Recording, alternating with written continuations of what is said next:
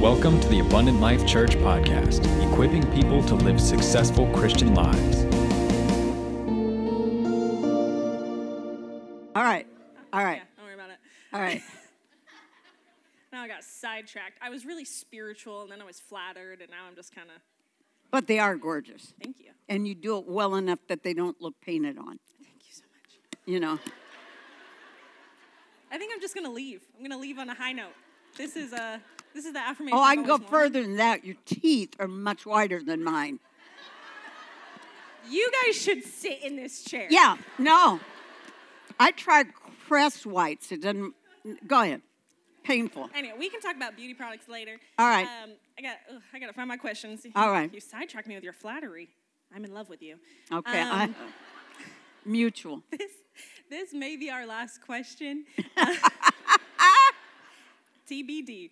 So, um, something I obviously I work with Pastor Mike and with our next gen something, and Right. he's a great mentor to me, and you've been a great mentor to him and to Pastor Kristen. And um, working in ministry, but also living in life, you find a lot of times you will put your heart out for someone, only to have it danced upon by the feet of others. Yes. You can laugh through the pain, it's okay.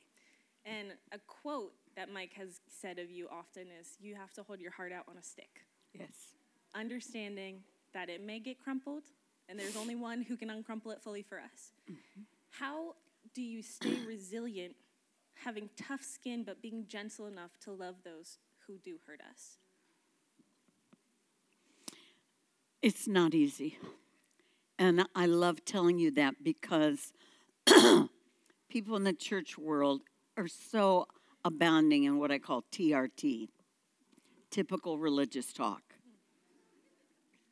And they just make it sound like, you know, I was praying one night and then suddenly the Holy Spirit appeared and all of the hurt and bitterness just went. My, that's baloney. May I don't know. it may have happened that way for you, but you must have made the Lord nervous that you were going to backslide. So I thought I better quick fix this before she finds the door.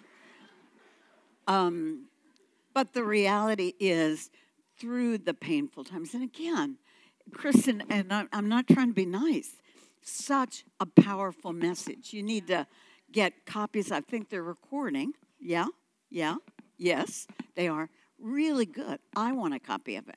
And I'm also going to ask her for notes, but you cannot ask her for your notes. You listen to that. But um, how do you stay resilient through the hurt? Number one, you remind yourself that there's always a story behind the story. And that's a big deal. And you probably will never know the exact story that made them vulnerable, full of hurt, resentment. Um, as women, I will tell you that two categories of people I say to female leaders, especially, will most harm you. You will appreciate this insecure men and jealous women. And, and so I'm just saying to you, there's a story there somewhere. Number two, I really do understand that if I let the hurt stay long haul, now you always hurt, you don't just get rid of it in 24 hours. But if I don't do something to process it, it will hollow me out on the inside. I have a little sign in my house that says, Resentment is allowing someone who's hurt me to live rent free in my mind. Unforgiveness is drinking the poison yourself and thinking it will kill somebody else. Only hurting yourself. The Word of God makes that clear. So He doesn't tell you to forgive your enemies. And matter of fact, forgive your enemies. In other words, He's saying there will be enemies. And I want to say to you, girls, as somebody who's done 53 amazing full time years in ministry, your most painful enemies will come from those closest up to you. They will come from people that you go, You said that? You were in my home. It's, it's the story that, that we read in Psalms where David says, You were my brother. You were sat at my table, and you now have turned on me. And and so the reality for me is again realizing that's going to happen. That's going to happen. And then number 3 to realize it's nobody's responsibility to work through the hurt to come out on the other side stronger but mine. If I wait for that other person to apologize to me, I'm going to be dead and it's probably not going to happen. And so for me, it is that sense of, of again, working through. I journal. Psychologists tell you there's a lot of healing when you when you journal. I don't journal every day, but I journal feelings. I, as I said to you, I've written, I've, pardon me, ordered and read countless books. Matter of fact, there's a secular one you might want to get called Forgive for Good. Uh, and I don't agree with everything in it, secular, but it's it gives you strategies on how to forgive. And and then for me, and I didn't used to tell this because everybody has a different opinion, but now I've I've been around long enough. I, God bless your opinion. Um, I go to a Christian counselor. I choose a Christian because I don't want my mindset to come through a different filter. But it's more than just a nice lady at the church who is sympathetic and calls herself a counselor. Yeah. It, it's somebody who really has some training. And she doesn't always tell me what I like to hear. Yeah. And I think it's one of the most valuable things I give myself because it helps me process pain. And so those are my simple way. Girls, you're hurting nobody but yourself if you don't deal with your stuff. And again, if you're running your mouth against somebody, you know, we we have such clever ways to gossip in the church. It's Bless gossip. their hearts. Bless all of them. Yeah, yeah. for real, it's gossip. Yeah. It is it is gossip. You will be held accountable for it one day. Um, mm, Mm.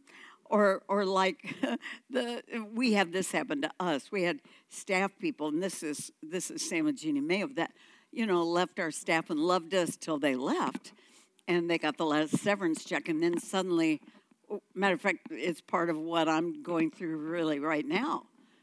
Just saying online. And again, I want to say, girls, if you got something to say about it, somebody say it to their face. Don't say it to somebody else. Yeah. Don't say it online. Such a cowardly way to do it, and sinful, by the way, but you know, have nice time in hell. But um, no, you know what I mean. Now, some of you go back to people and go, she says you're going to hell. Well, I, I don't know. But, but the point is, say it the right way to the right person because you know what usually happens in a wonderful church like yours and it happened to us is then they run, run, run, run. and some of the people that have talked very badly about me happen to be staff people that I'd known for years, so gave them great credibility. And I'm talking about me. Or, and then, you know, usually what happens is, and and this is here, they they wait a little while and they go move a couple miles away and start a church with all the people that they filled with all the negative. Girls, listen to me. Divided houses, the Word of God says, do uh-huh. not stand. Yeah. Do not stand. Now, I'm sure your pastor and pastor's wife here are perfect, but Sam and Jeannie Mayo were not.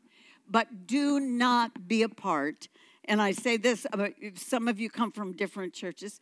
Don't be a part of division. Again, brilliant message from Kristen today brilliant. Do not be a part of division. Even if you think part of it could be correct, thank God you're not sowing division because guess what? You will reap that division in your own life. You will. Last comment a divided church will never conquer a unified hell. Wow. Wow. That is some good stuff to chew on this morning. And I, and again, I'm talking about our place a minute. I think it's I think it's applicable. I think it is applicable. I wish I had my notebook up here. All right. Claire, were you taking notes for me? Fine. All right, thank goodness. Well, Jeannie, this has been such a great time. I think. And I think it's been a timely word, too, just to hear some advice from a spiritual mother. Um, and I would like to encourage you guys if you don't have a spiritual mother, like if you need mentorship, please sign up for our mentorship groups. Community and gathering is important for a reason. It's called the body of Christ, not the finger or the toe or the, the butt cheek of Christ. You know what I'm saying? Please. Sorry. It's not called that. It's You're not right. that. So please, community and mentorship is so important. And moments like this, I feel like we soak up because we love hearing wisdom. Um, and we should all love with wisdom, by the way. Love who you love with wisdom in your relationships, love with wisdom in community. But please get a mentor in your life, um, get involved in mentorship because moments like this are created when you gather like that. So, um, thank you, Jeannie. My we're gonna honor. pray, and then we're gonna go into a time of worship. Can you, ladies, please just stand one more time and give it up for Jeannie Mayo? Thank you for tuning in, and we hope you enjoyed today's message. If you'd like to get in touch or would like more resources on how to live a successful Christian life, you can always find us at myabundantlife.com. Have a blessed week.